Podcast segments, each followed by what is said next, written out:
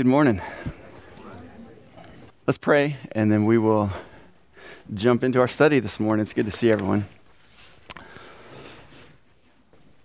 Heavenly Father, we are thankful for this Lord's Day, um, just the start of the week as we gather to, to corporately worship you. As we open up your word this morning, it's in recognition that it is your word to us, our authoritative word from you. We do well to know it, to uh, believe it, to obey it. And so I pray as we open up your word this morning, that would be our right response.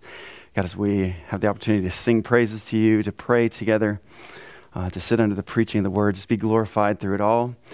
Um, we look forward even this evening as we come back together for the baptism service and then a fellowship dinner. Just thankful for this local church and the um, this opportunity we have to to be reminded of the gospel as we hear the testimony and then to hear of your work being done um, through missionaries that we support and then just to gather for fellowship around a meal. We just pray that you'd be glorified in it all and we'd be equipped and encouraged and edified through the worship that takes place today. Be with us now as we continue this study in Numbers. It's in Jesus' name we pray. Amen.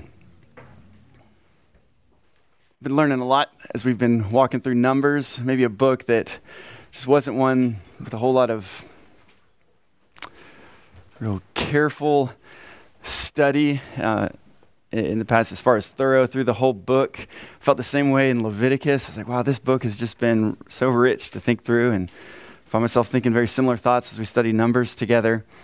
Uh, I think we do well often in our study in Numbers to, to kind of use that 1 Corinthians 10 statement that Paul makes under the inspiration of the Holy Spirit, to use that, that statement as really kind of introductory thought uh, each time we think about Numbers. In, in 1 Corinthians 10, verse 11, after interacting with events that unfold in this particular book uh, that we read about in Numbers, Paul writes, Now these things happened to them as an example, but they were written down for our instruction, on whom the end of the ages has come.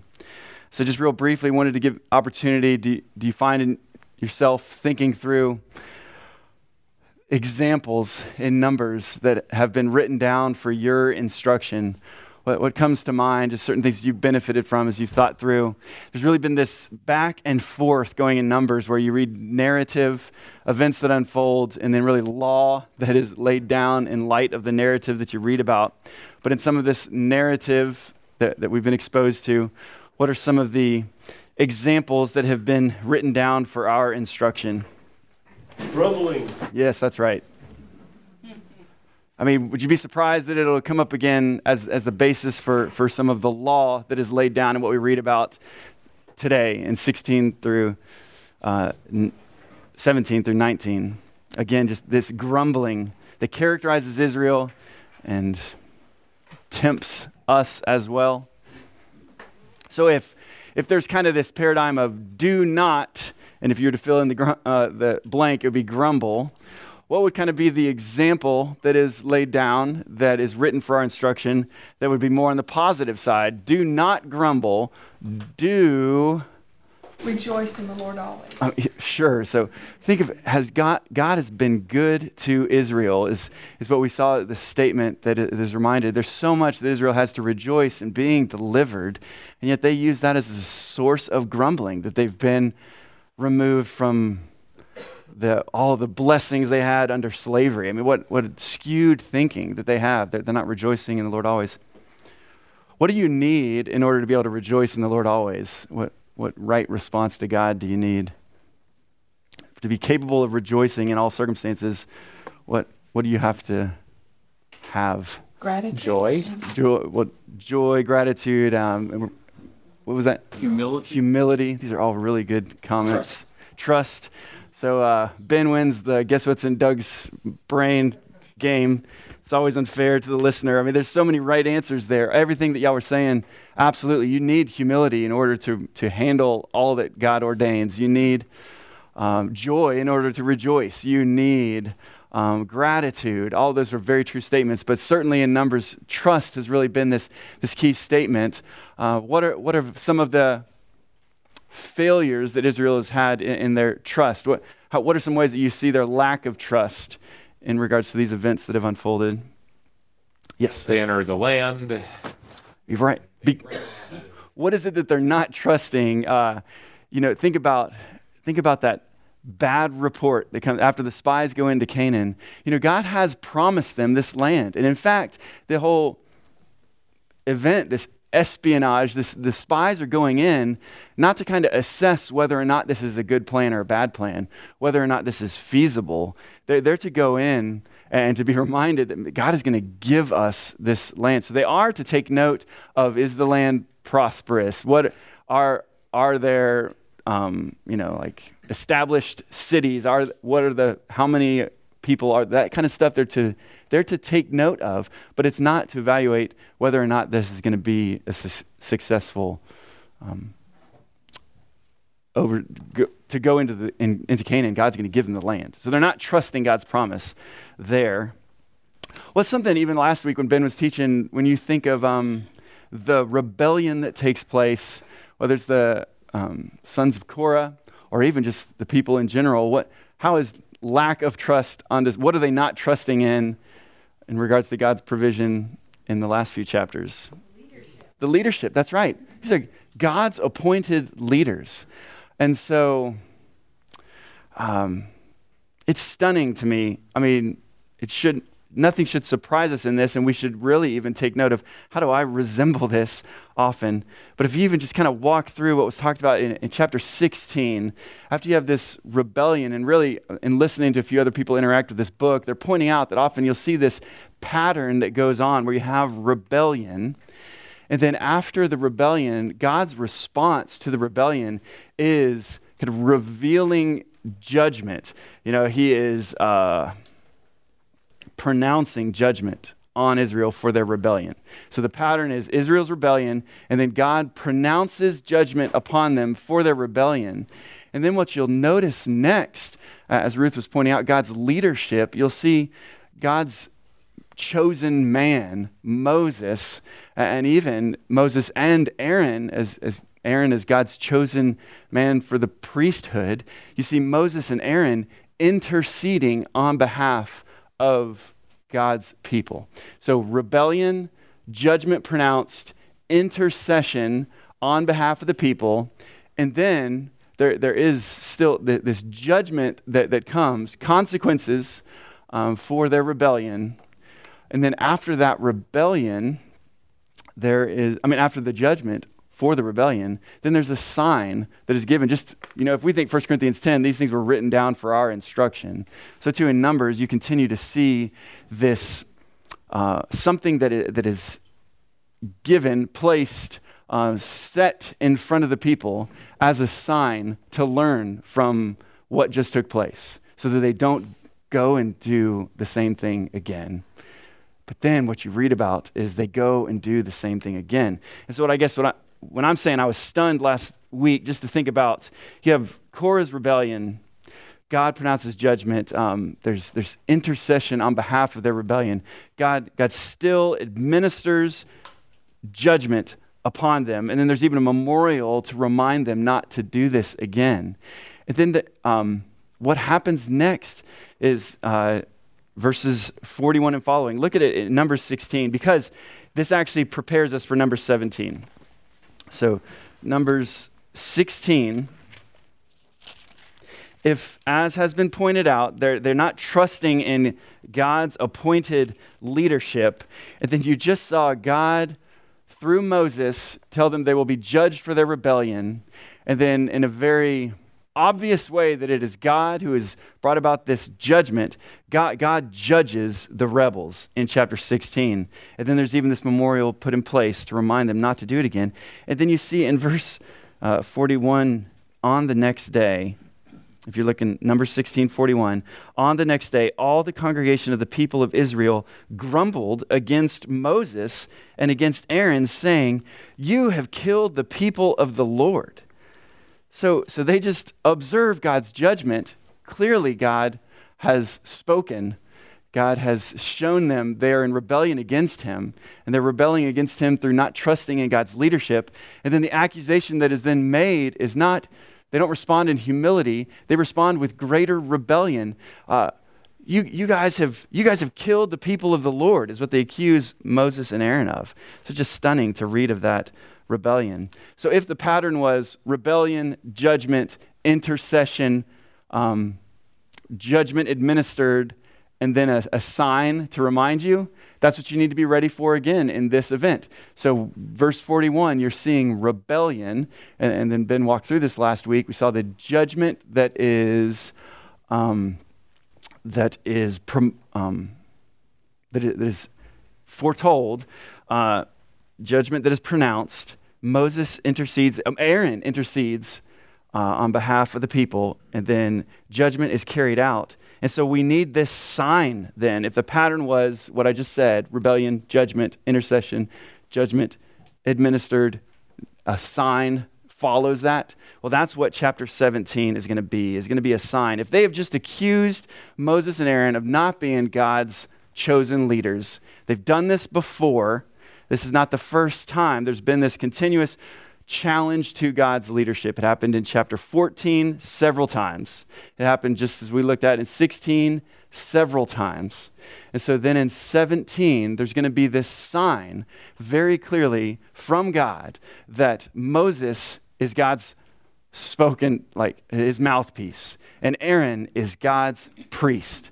And you would do well, Israel, to trust God's uh, appointment.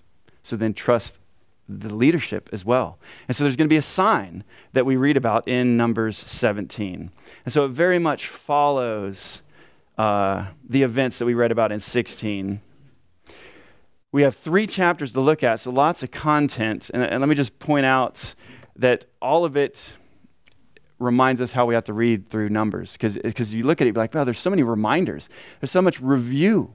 We, we've already heard about the priest, we've already heard about their role, we've already heard about how sacrifices are to. You're like, my goodness, again? But well, yes, again. They need it again. They've forgotten it. They, and you're going to hear their forgetfulness at the end of chapter 17. They need to be reminded of God's blessing of uh, appointing priests. So, so, chapter 18 makes sense as God lists the duties of the priest, as God speaks of the role and responsibility of the priest and the Levites and um, the blessing that it is that God has given the people priests. So, chapter 18 makes sense. Then, when we move into chapter 19, you might think, this actually looks like one of the more strange chapters I've read. And, and but then you're going to recognize there's also God's goodness is on display in this cleansing, uh, this provision of cleansing that God gives through for this, this cleansing water that is going to be made for the people when they come in contact with the dead body. So when we read chapter 19, we might think, well, we've read about this before in Leviticus. Uh, we know that they're defiled when they touch dead bodies. That we're a little bit, you know, not, it's just not that connected to us as we're reading that in chapter 19. Why might the Israelites be pretty tempted to listen carefully about instruction about what to do when you come in contact with a dead body? Why might their ears be inclined to listen? There's a bunch of them. There's a bunch of dead bodies. That's right. And so again, it just reminds us. Let's let's let's read. Um, you know the the whole. So so you just finished chapter 16 with this 14,700 uh, scenarios for needing cleansing. There's going to be a lot of dead bodies, and and whether it's you know in in battle or whether it's accidentally stumbling upon something in the forest whether it's even in the home, um, there's all sorts of scenarios where the people are mindful that they're going to come in contact with dead bodies.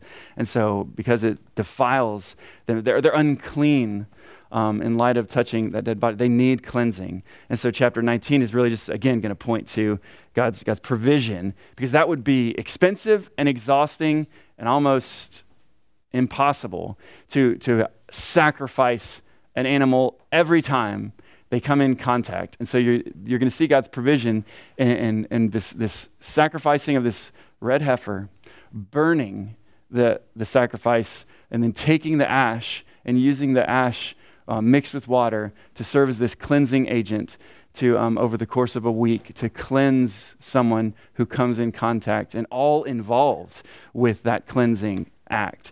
And so it's just going to serve as So not, not in some, don't, don't think in some sac- sacrilegious way of like some like instant sacrifice type of view, but it, that, that is kind of what it almost is helpful in a way to think you have a sacrifice ready, you have this cleansing ready through this, this cleansing water that chapter 19 is going to walk us through. So, no promises on reading all of it because th- there's a lot here. I do think we'll read all of chapter 17 real quick. Let's go ahead and start there, and then we'll we'll read through portions of chapter 18 and portions of chapter 19. At least that will be our, our plan.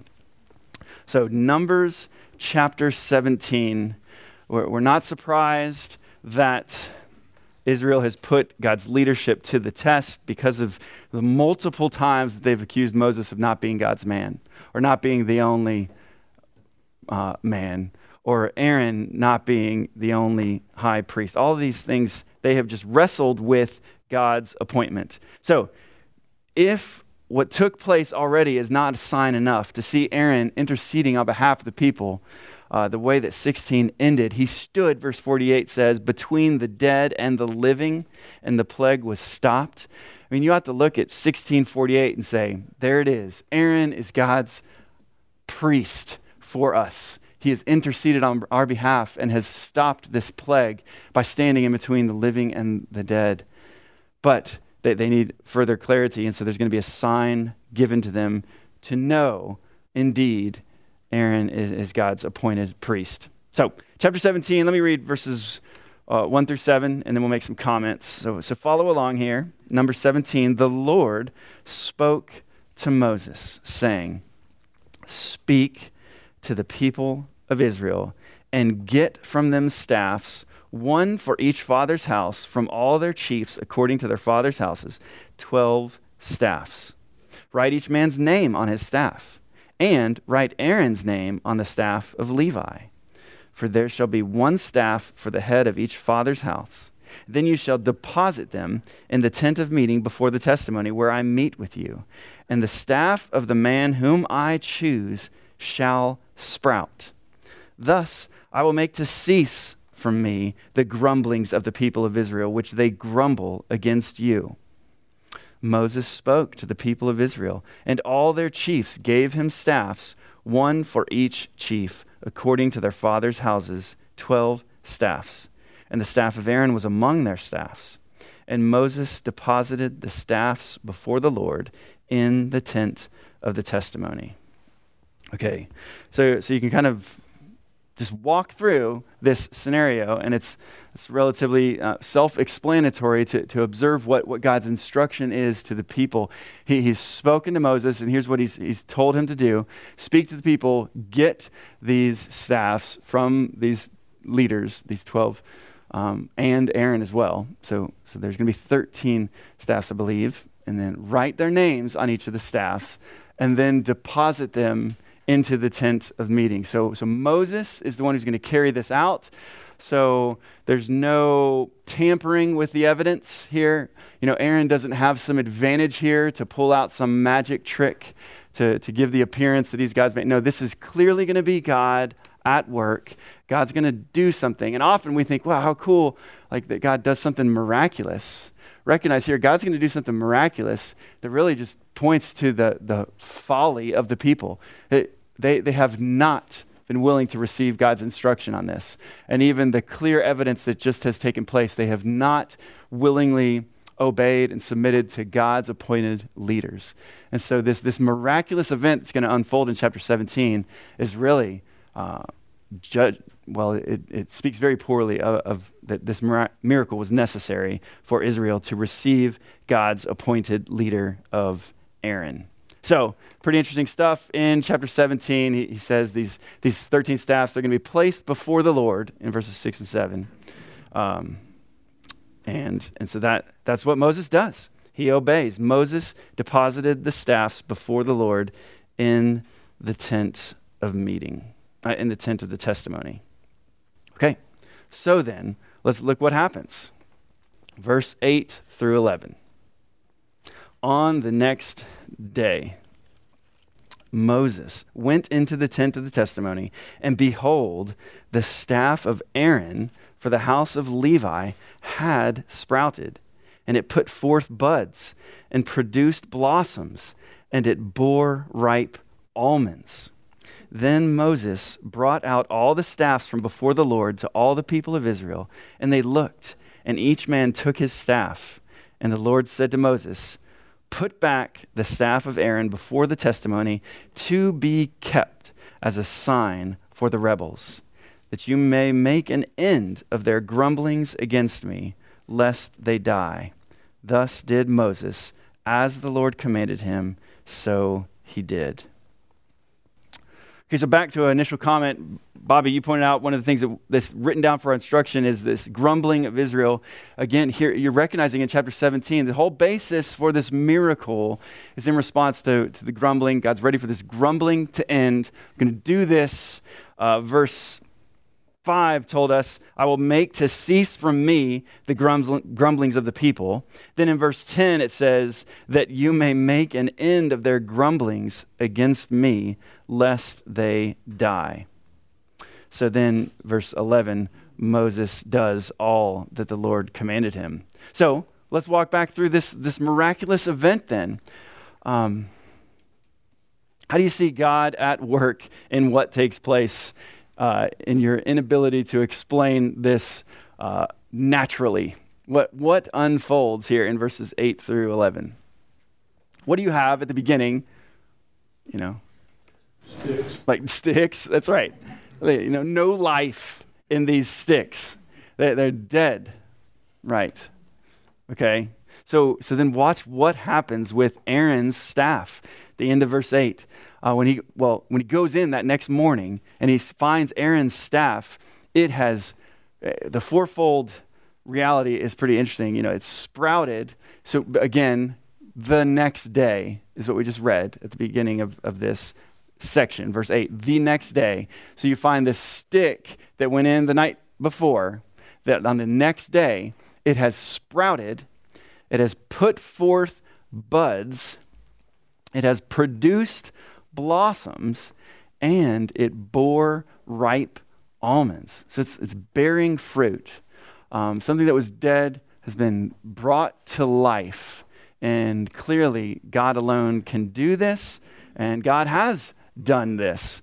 And so it's obvious to all the people. They can't say, as they did, even though, as ridiculous it was last chapter, God judges the people, they die, uh, and the people say, You've killed God's people, Moses and Aaron. You know, they've failed to recognize that this was God's judgment on them for not recognizing Moses and Aaron. And you're like, how are they so blind to this? But now, here in this chapter, again, they're not going to, they cannot deny Moses and Aaron being um, God's chosen people. Moses speaks on behalf of God, Moses does all that God commands. And then here, Aaron's staff demonstrates that Aaron indeed is God's appointed priest. Because of these sticks, Aaron's is the one that sprouts, it puts forth buds, it produces blossoms, and it bears ripe almonds. I was in Walmart last night and I bought an almond joy to give away to someone who answered certain questions today. And so it's at my house, so I'll have an almond joy later today, I guess, for my forgetfulness. But yeah, sorry for forgetting that. Um, verse 11 it's just interesting. Uh, we have gotten used to this for a while. We're actually not going to see this here in the future in regards to Moses. It's going to be kind of tragic, but uh, the eight times we've just seen, thus did Moses as the Lord had commanded him, so he did. So Moses' leadership has just been characterized by this, this obedience to what God has commanded, and God blessing him for that. And, so there is going to be a, a change here in Numbers in an event that we will read about very soon. Any comments up to this point? Yes. I've noticed in my life that when people are grumbling, they're saying, I don't have the power to change this. I'm not responsible to change this. I'm grumbling against the authority figure. And, and so to put that mindset into the, the fact that even after miracles happen, they still don't believe. They have an attitude of non-empowerment. We can't do this. And then God has to show them a miracle and says, I am all powerful. I can do this as an example of his power in pointing out to them that the problem isn't the, the power, the problem is your attitude. You know, because you keep grumbling and blaming this on me or on the authorities of Moses and Aaron. And it's not going to work. You have to change your attitude about how power flows in this relationship. Hmm. Very good, very good comment. I think really well, even what you're saying to then read about in, in verse 12 and 13. It almost speaks that in a way because there is this right recognition in the next couple verses after they're going to see God's power on display. God has chosen Aaron, and um, they're not the priests. They can't do the things that they wanted to do, and so they, they are going to recognize that in verses 12 and 13, but they're also, they're going to get something right, they're going to get something wrong in what they say in 12 and 13. Uh, let, us go ahead and move into that unless there's another hand. I think it's like, Yes. like with uh, with Jesus too. Like you know his uh, uh, you know this was all, all the sticks, right? You know he was crucified on the wood, you know on on on a on on the cross, you know. But but his his he budded, you know. He rose again, you know. Like that's also. I think there's a symbol there too. There is know. definitely resurrection. yeah new life from something old. Yeah. Yeah, Rod, I guess you could, you know, you're talking about, you know, what we teach on Easter. You talk about an almond staff. Just Yeah. bring down the joy. Yeah, okay. That's right. All right. Good deal. Yeah, yeah. That's good. That's right. All right, good deal. Um, verses 12 and 13. In light of this, God has spoken through Moses, as clearly Aaron is God's man for this role of priest. And so, verses 12 and 13, we hear from the people. And the people of Israel said to Moses, Behold, we perish. We are undone. We're all undone. Everyone who comes near, who comes near to the tabernacle of the Lord, shall die. Are we all to perish? So, do you see in that, you know, cer- certain things they're getting right? And this, even just acknowledge what are, what are some things you say, yeah, they get this pretty right. They're all undone. yeah, okay, yeah, that's right. They respect the holiness of the tabernacle. Yes. They have that fear. there's a fear that is rightly placed in light of all that has unfolded. And then even here that it's Aaron who's the, this, this high priest. God has spoken, he's made it clear. So they're right to say everyone who comes near, who comes near to the tabernacle shall die. Are we all to perish? Is the question mark. So, so at that point, let's ask the question what do they get wrong in this? Or what are they failing to acknowledge and remember and put into this discussion? Trust. It, I mean, trust. That's right, because God has given them, you know, a priest. And this is not the first they've ever heard about this. And, and so the, God has provided a way for them to rightly um, come into his presence through a mediator. And they're, they're failing to remember that and to recognize that. And so, chapter 18 makes a whole lot of sense why, why it's, it's next. God's going to again speak to this role, the responsibility and role of the priests, of the Levites, of the goodness of this gift, and um, even some of the provision for how, God has provided for these, these Levites and, and the priests. And so, so chapter 18 follows this pattern that has happened twice in a row uh, of what, what takes place after the rebellion, uh, ends with a sign.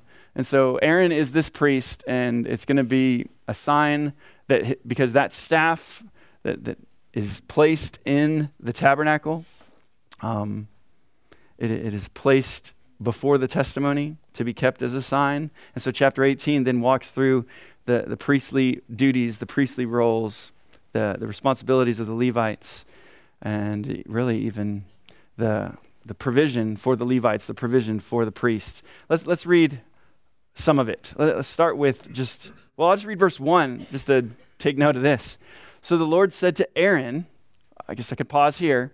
Has this ever happened before? We've been studying, you know, more books than just numbers over the last couple years, and it's not like I expect everybody just to remember this, but we're getting really used to God speaking to Moses. And so it's been very rare for us to read. Uh, I think we have read, spoke to Moses and Aaron, but um, that whole event with Nadab and Abihu back in Leviticus, I think that's the only other time up to this point where we see God speak to Aaron.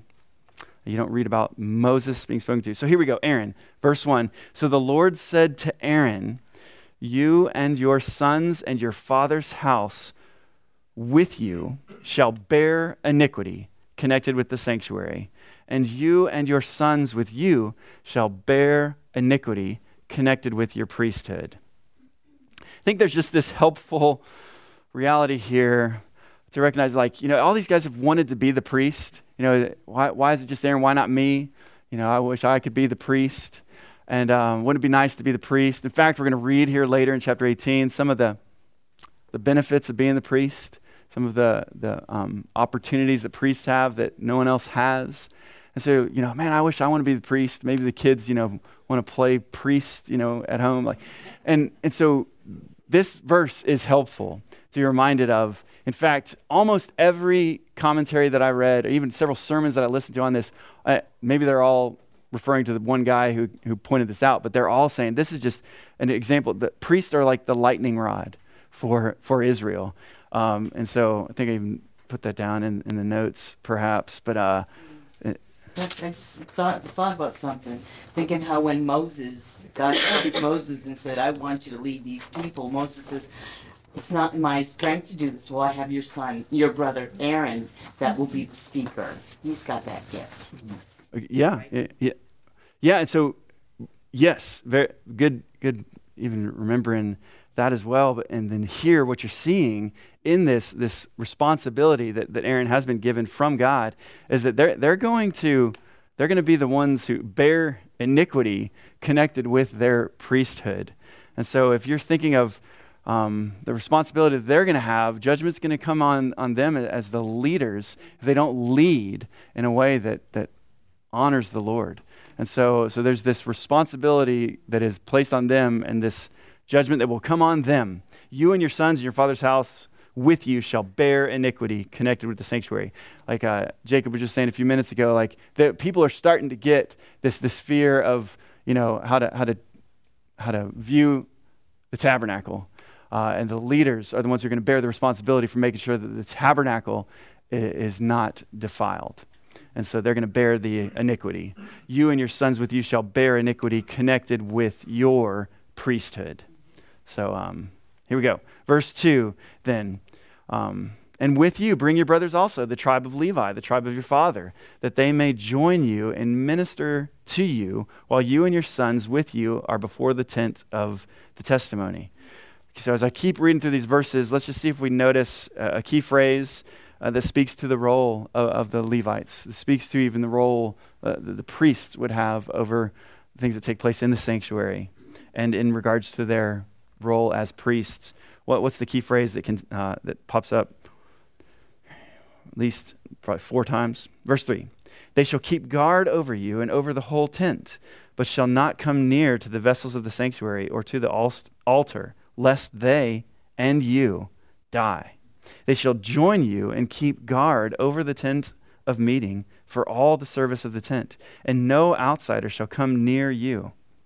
And you shall keep guard over the sanctuary and over the altar, that there may never again be wrath on the people of Israel. And behold, I have taken your brothers, the Levites, from among the people of Israel. They are a gift to you, given to the Lord to do the service of the tent of meeting. And you and your sons with you shall guard your priesthood for all that concerns the altar and that is within the veil, and you shall serve. I give your priesthood as a gift, and any outsider who comes near shall be put to death. What's this summary role, really, of, of the Levites in regards to the, tim, uh, the tabernacle um, listed here? They're to guard. That's right. So if you're thinking God is holy, they're going to guard um, no outsider shall come in and defile the sanctuary. Keep guard over the sanctuary, over the altar. Uh, what a key phrase in verse 5 that there may never again be wrath on the people of Israel. Like, don't allow the Israelites to, to go in outside of God's commands. Guard this, keep according to how God has commanded. And again, well, I say again, maybe I haven't even said this yet. The priesthood is a gift. The priesthood is part of God's good blessing on the people. Indeed, God has been good to Israel. That's what's been stated prior, and the priesthood is part of that. And so, if you're thinking of this role that they have as these lightning rods, as guarding God's um, sanctuary, as um, upholding the priesthood, this is for the good of the people. And so, several times in these verses, they are a gift to you, the priests. They're. They've bristled at God's appointment up to this point, and they failed to see that this has been God's goodness on display to them. This is a gift to you. It's a gift to you. I give your priesthood as a gift. That's, that's the summary of, of their, their, um, their role here, the priest's responsibility as, as this gift from God. So then um, let's walk through just a few verses from each of these next um, sections in, in chapter 18. Ver, verse 8 the Lord spoke to Aaron Behold, I've given you charge of the contributions made to me, all the consecrated things of the people of Israel. I've given them to you as a portion, and to your sons as a perpetual due. And so, what he's going to walk through is, is their right, their ability, their, their um, portion in getting to, to um, eat from and the, the sacrifices that have been administered by them on God's behalf. So, so this first one in chapter, or I'm sorry, in verse nine, you read of the grain offering and the sin offering and the guilt offering. Um, those those offerings are rendered unto God. Uh, they're going to be most holy to you and to your sons. Verse ten says, "In a most holy place uh, shall you eat it. Every male may eat it. It is holy to you." And so, so the grain offering, the sin offering, and the guilt offering, those were offerings that the priests were allowed to um, eat. Then uh, you read in verse 11, here's more contributions, other sacrifices, other offerings that are given to the Lord that will bless um, the families of, Aaron, of the priests. So in verse 11, this also is yours, the contribution of their gift, all the wave offerings of the people of Israel. I have given them to you and to your sons and daughters with you as a perpetual due. And so the way that God has provided for um, the priests is through uh, the, these offerings. They, these, this is a portion unto them. So those first several offerings were for the priests alone then this wave offering for the priest and his family. Everyone who is clean in your house may eat it. The verse 11 ends. Then verse 12 continues with more portions here. All the best of the oil, all the best of the wine, of the grain, the first fruits of what they give to the Lord, I give to you. The first ripe fruits of all that is in their land, which they bring to the Lord, shall be yours. Everyone who is clean in your house may eat it. Um, what's the reasoning behind this generosity from God to, to the priests and the Levites? The Levites were given land. Very good. Very good. Yes. Um, go to uh, go to the last few verses of this section just to kind of remind us why why God has um, appointed it this way. The the Levites were not given land inheritance as the other tribes were. Um, so, verse 10, um, say verse 10, I'm sorry, verse 19. All the holy contributions that the people of Israel present to the Lord, I give to you and to your sons and daughters with you as a perpetual due. It is a covenant of salt. And you're thinking preservation here of this appointed blessing, a covenant of salt forever before the Lord for you and for your offspring with you. And the Lord said to Aaron, You shall have no inheritance in their land, neither shall you have any portion among them. I am your portion and your inheritance among the people of Israel. So, so God has been good in providing for all Israel. There's no land inheritance given to the, um, the Levites, yet God has provided for them in, in these ways. So you read about God's portion for the Levites as well in, in this next section, starting in 21. Let me read it too. Uh, read it as well. Verse 21 To the Levites, I've given every tithe in Israel for an inheritance in return for their service that they do, their service in the tent of meeting, so that the people of Israel do not come near the tent of meeting, lest they bear sin and die. But the Levites shall do the service of the tent of meeting, and they shall bear their iniquity. It shall be a perpetual statute throughout your generations and among the people of Israel. They shall have no inheritance. For the tithe of the people of Israel, which they present as a contribution to the Lord, I have given to the Levites for an inheritance. Therefore, I have said of them that they shall have no inheritance among the people of Israel. Okay, if we were to continue in the rest of that chapter, then you would see so this the Levites have not been given an inheritance. So God's provided for the priests with these offerings. Then he's provided for the Levites in, in this tithe that they get. And then if, as we go on, you actually see that then the Levites actually pay a tithe from this tithe, a tithe of a tithe, to the priests. And so that's 25 and following. Um, you know, if we had time, we'd probably even interact more with just like the Christian and, and tithing. But, but you're seeing this is certainly the, the tithe that is here. It's very different from anything we could even imagine. You know, like if, if I was just to give the first fruits of my garden, you know, it would not cost me very much. You know, a, a portion of, of my first fruits, there, there's, there's, there's, very little there. This, this was related to the Mosaic covenant. It's not something that would, would apply to us in our new covenant realities. And so, I, I, yeah, I even just put down just that Second Corinthians 9, just as that helpful cross reference just to be mindful of when we're thinking of how do we view giving. I mean, certainly using like a percentage, maybe even beginning with like a 10% kind of perspective on I'm going to take what from what I earn, all of it is from the Lord. So I'm going to give a portion of what I earn as a generous giver from my heart to the Lord.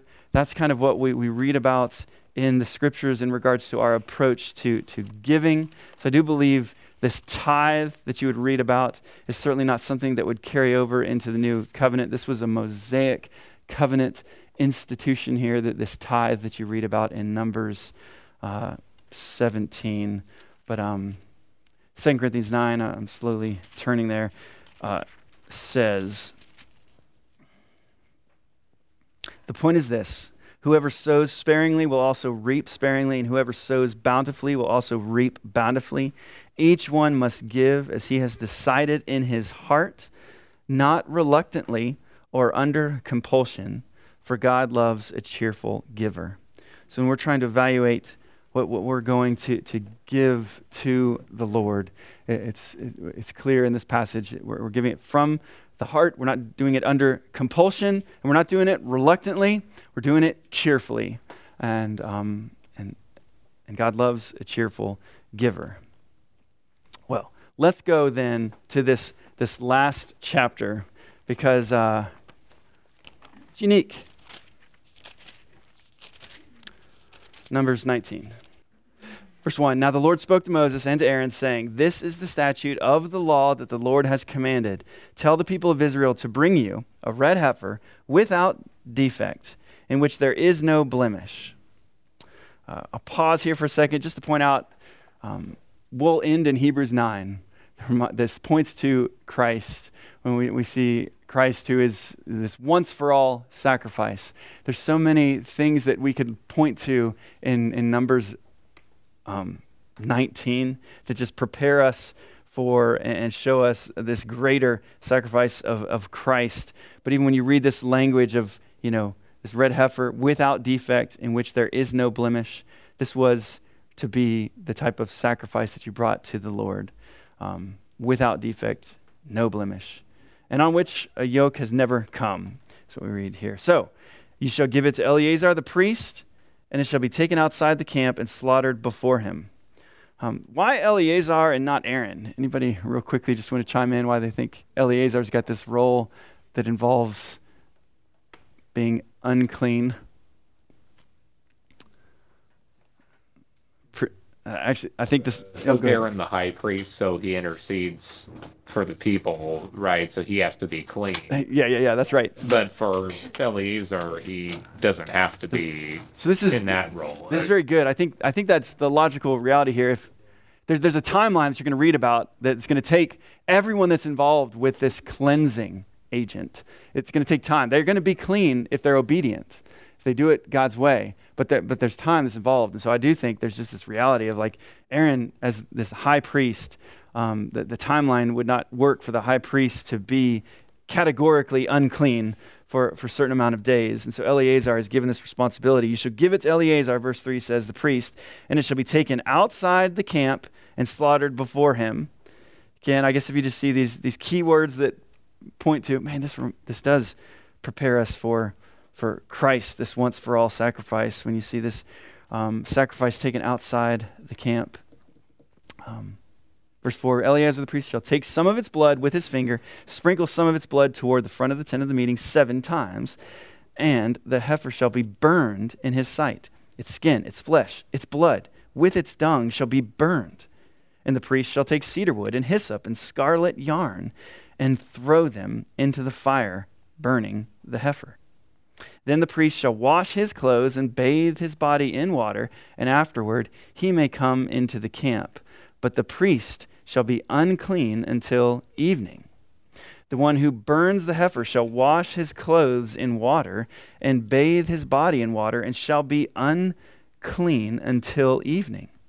And a man who is clean shall gather up the ashes of the heifer and deposit them outside the camp in a clean place, and they shall be kept for the water for impurity for the congregation of the people of Israel.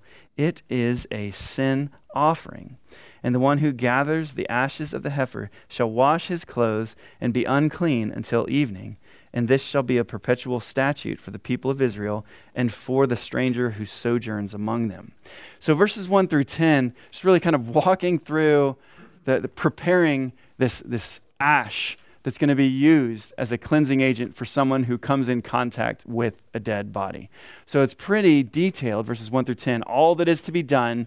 And everyone who's involved with it, that they're they're unclean in in interacting with even this process and you read about each they'll be unclean until evening it says. So then verse 11 walks into why why these ashes? What are you going to use it for? Well it, has been told us it's going to be a sin offering verse 9 uh, they shall be kept for the water for impurity. There's going to be a water for impurity that is god's gracious gift to the people how they can be cleansed after touching a dead body which is not an unlikely scenario, as we pointed out after what took place in chapter 16.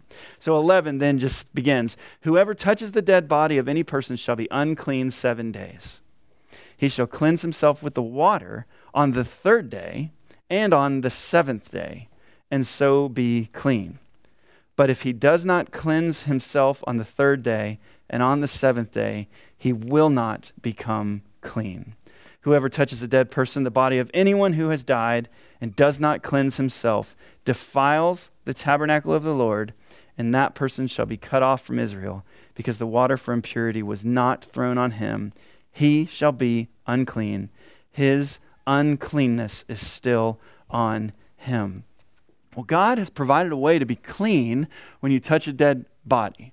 Um, and, and anyone who just finds this uh, and when I say anyone, of the people of Israel, when they just hear this, they, oh, that sounds burdensome. That sounds time consuming. That sounds over the top. I'm not interested.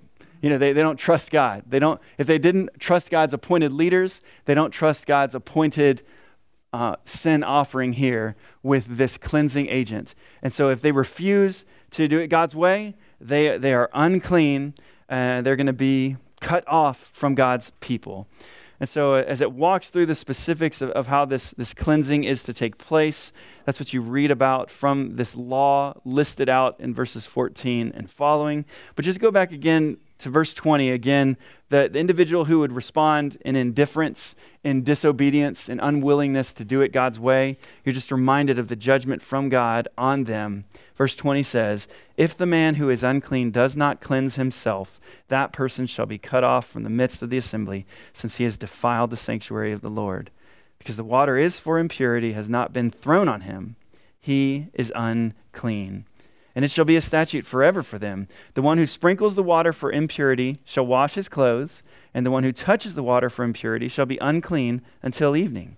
And whatever the unclean person touches shall be unclean, and anyone who touches it shall be unclean until evening. Seeing the holiness of God on display can have nothing to do with sin. Um, this, this anything that was unclean could not come into God's presence. So God, in His goodness and mercy, has provided a way for them to be cleansed, and and this this um, this sacrifice that then can be administered by the sprinkling of water would, would cleanse someone after defiling or touching a dead body. So. So this red heifer, red heifer sacrifice comes up in Hebrews, and we'll close with this. Hebrews 9. Uh, I'll start in 11. But when Christ appeared as a high priest of the good things that have come, then through the greater and more perfect tent, not made with hands, that is not of this creation, he entered once for all into the holy places, not by means of the blood of goats and calves, but by means of his own blood, thus securing an eternal redemption. Verse 13. For if the blood of goats and bulls and the sprinkling of defiled persons with the ashes of a heifer sanctify for the purification of the flesh, how much more will the blood of Christ, who through the eternal Spirit offered himself without blemish to God, purify our conscience from dead works to serve the living God? So just think again about this trust in God.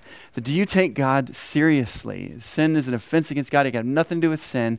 So He's provided this way to be cleansed. If you wanted to be able to rightly approach God, in the in for Israel to rightly approach God, they had to do it God's way. They had to go through God's appointed leaders, and they had to participate and um, obediently offer up these sacrifices to, to not be defiled.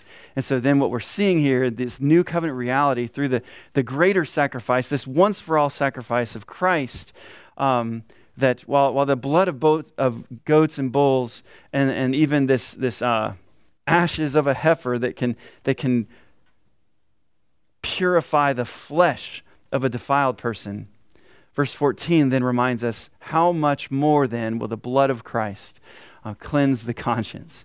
You know, we can be right with God through God's provision of this once for all sacrifice. It's Christ alone that we can be brought into a right relationship with God. Our sins can be forgiven. We can be made right uh, with God through Christ. And we delight in those realities. The, the Old Testament points us to the work, person and work of Christ. Hebrews helpfully shows us how, how Jesus is greater in, in, every way. He's, he's greater high priest, greater once for all sacrifice, and he's purified our consci- conscience from dead works to serve the living God. Uh, praise God for his gracious provision of the gospel. Let, let, us pray. Heavenly Father, we thank you and praise you for Christ, that uh, he came in the flesh, lived a perfect life, died as a substitute in our place, rose from the dead, and is seated at your right hand, interceding on our behalf. We thank you and praise you for um, the gospel of sins forgiven and of um, righteousness credited to our uh, behalf. God, may we read the Old Testament with, with ears to hear. May we um, see what, what is written down for us as examples for our instruction. May, may we listen carefully and respond um, with faith and trust and obedience. We love you. It's in Jesus' name we pray. Amen.